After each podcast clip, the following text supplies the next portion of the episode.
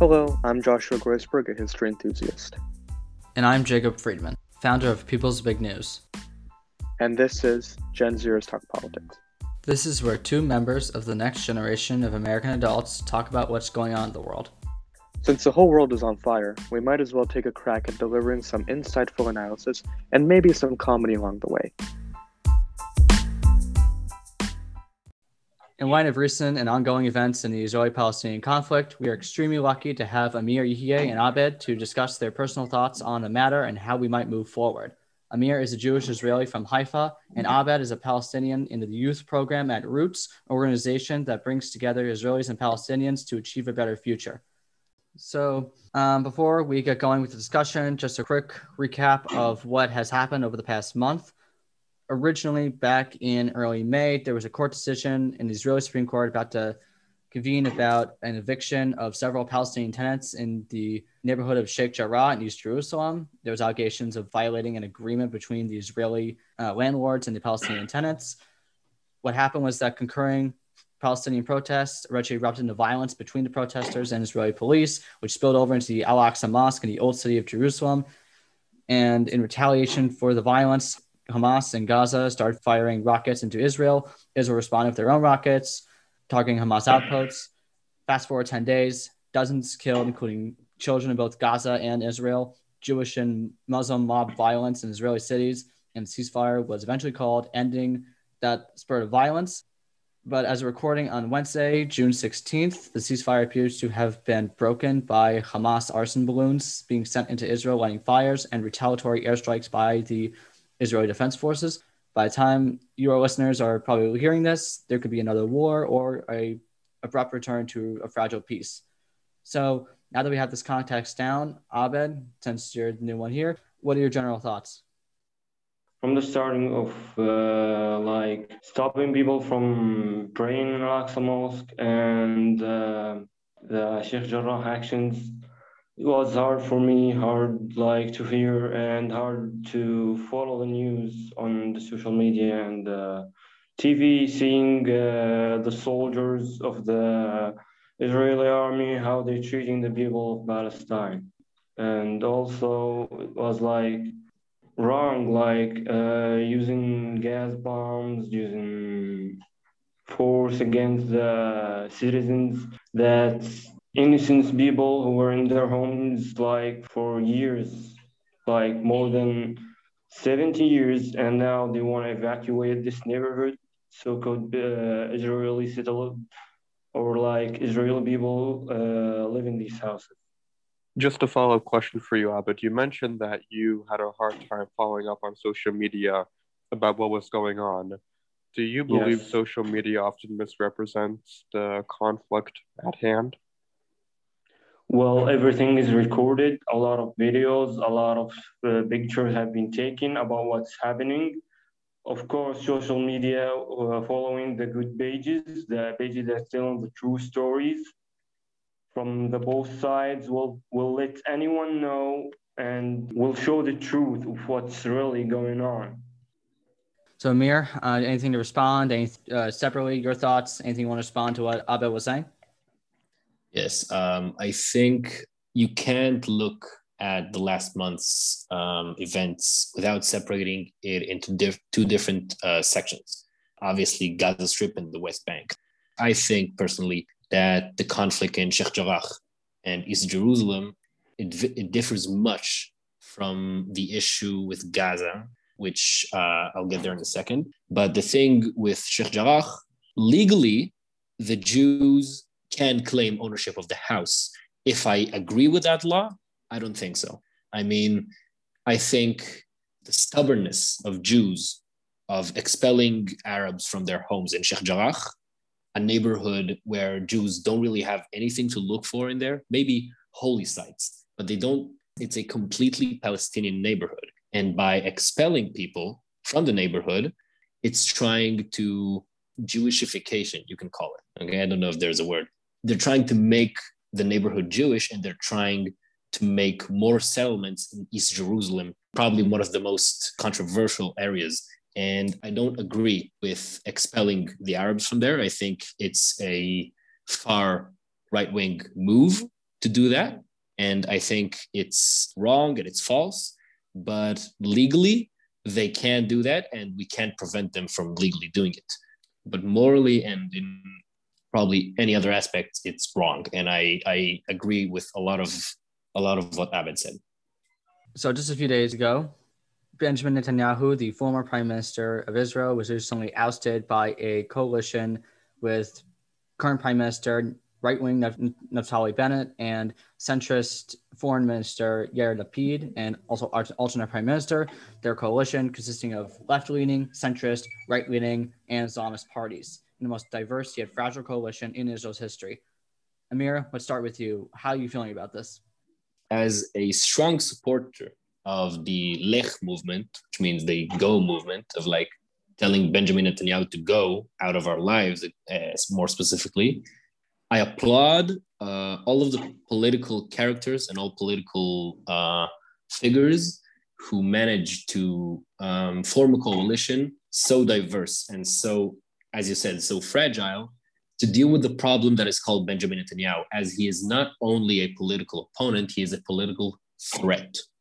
Much like you could say Trumpism, as I spoke about in the last podcast I've been here, Trump and Bibi have a form of cult of personality around them, which is something I find terrible and completely wrong.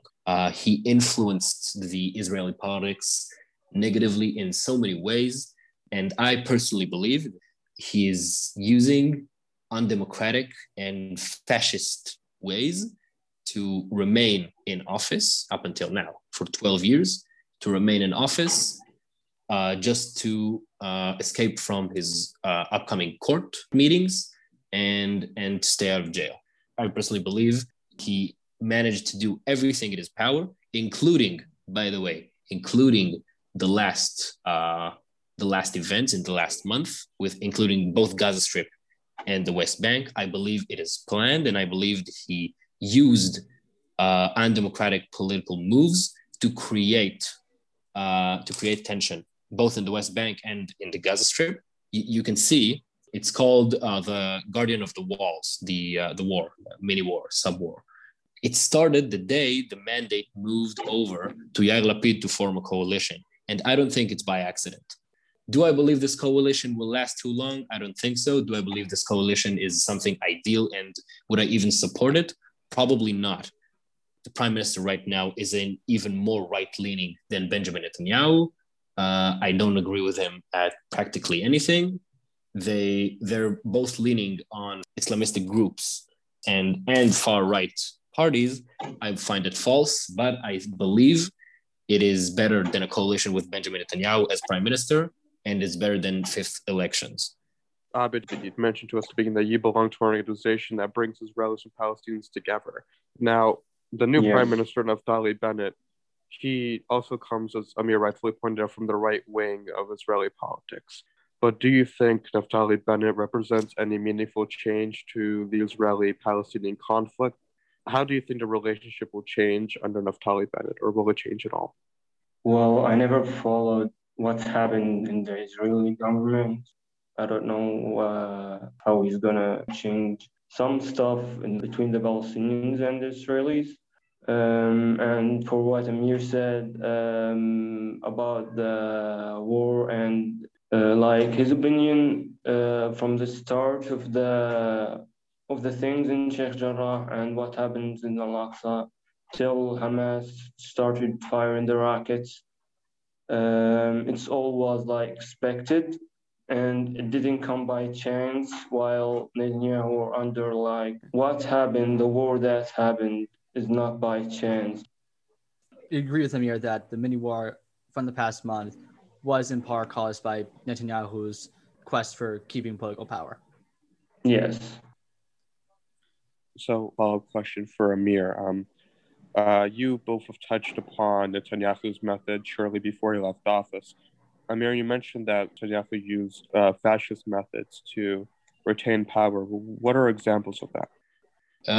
Well, I've started to first notice it back in the midst of the corona pandemic, right in the beginning, exactly a year ago, actually, from today or from a few days ago started the protests against Benjamin Netanyahu exactly a year ago. And back then, Amir Ohana, which is the minister of in-state defense, he got an order from Benjamin Netanyahu to enforce and give more punishments on not wearing your mask in public, specifically inside the protests against Benjamin Netanyahu, and not just in general, specifically in those protests in the square when they're being held, which is undemocratic. I mean, it's abusing your political power to basically eradicate a movement. That's when I started noticing it. Then it became more of like hate speech. Benjamin Netanyahu used hate speech against minorities, against Palestinians, against leftists, against everyone who doesn't agree with his political power, or he uses political power. For example, he never says anything bad, for example, about religious people, because they always sit in a coalition with him. But he always says something bad about leftists and about Arabs, and he uses the hate in a very large proportion of the Israeli people against Arabs to create his political power, meaning he can say stuff like the Arabs are swimming to the election polls. And he uses these methods to frighten his voters to go out and vote because they're so afraid of Arabs. For years now, he's actually funding Hamas. He is letting Qatar money, about $1 billion up until now, move from Qatar to Hamas, a terrorist organization. And when he was asked about it, he said he is willing to make Hamas stronger to make the Palestinian Authority in the West Bank weaker. When Hamas is stronger, Abu Mazen is much weaker. And when Abu Mazen is weaker, Benjamin Netanyahu doesn't have to deal with any kind of peace agreements with the Palestinians, and he can remain the situation as it is. Why does he want to remain the situation as it is? Because it gives him political power, because most of his camp hates Arabs and hates Palestinians and is frightened of Palestinians. It is impossible to sign a peace treaty with the Palestinians. You can't do it. There's no one to sign peace with. So he's trying to make Hamas stronger, which now I have a question for Abed, actually. Abed, do you support Hamas? For me, I don't support it at all. Firing rockets, it's like innocence from the both sides, the Israeli government or Hamas. I don't support this idea at all. The innocent people who lost their lives in Gaza started like when Hamas fired up the first of the rockets. Most of the Palestinian things Hamas accuse, but like for me, they're not. I can't forget the history of what Hamas done for the Gaza section, how the people got like the innocents died. Hamas, I can't say they are terrorists at all. Maybe you don't think they're terrorists? No, I don't think so. Mm-hmm. It's wrong actually to fire weapons that's like, and to fire up a war, that's obviously. But it's still the only organization who defended Al-Aqsa Mosque. That's Al-Aqsa Mosque is like, have a big place in all the Muslims' hearts. A proof for that, what's happened in Jordan, how people got in the borders, how some of them crossed the borders, people from Lebanon, people from Egypt. That shows like how much important is Al-Aqsa Mosque. Also, back into your question, Amir, Hamas will never be like a good organization, as they say, for me. What do you mean by that? Like it won't take a place in my thoughts as it took place in other people's thoughts. So, Abba, what you're saying is, to you, Hamas is not a good organization by any stretch of the imagination, but you do not believe that they are a terrorist organization as designated by the United States and the State of Israel. Yes. But Abed, just to follow up on that, as of this recording, the ceasefire has recently been broken by actually Hamas launching explosive-laden balloons towards Israel, wouldn't you consider that an act of terror since they provoked it? Did it hurt anyone? I don't think we've heard of any direct casualties, but it has burned, I believe, farmland. Okay, it burned a farmland. The war that happened with the plane rockets, it massacred 9 families from Gaza. Like 9 families have been wiped from Earth. There is a big difference from burning a farm and destroying whole families. Yeah, but obviously these balloons, they aren't targeted to a specific location, meaning if that balloon does hit a house or a farmland, Hamas doesn't really target to a specific location. It could potentially kill people. Okay, it could, but did it kill? No. Up until now, no. Okay. Okay, and don't you think firing rockets at civilians is an act of terror?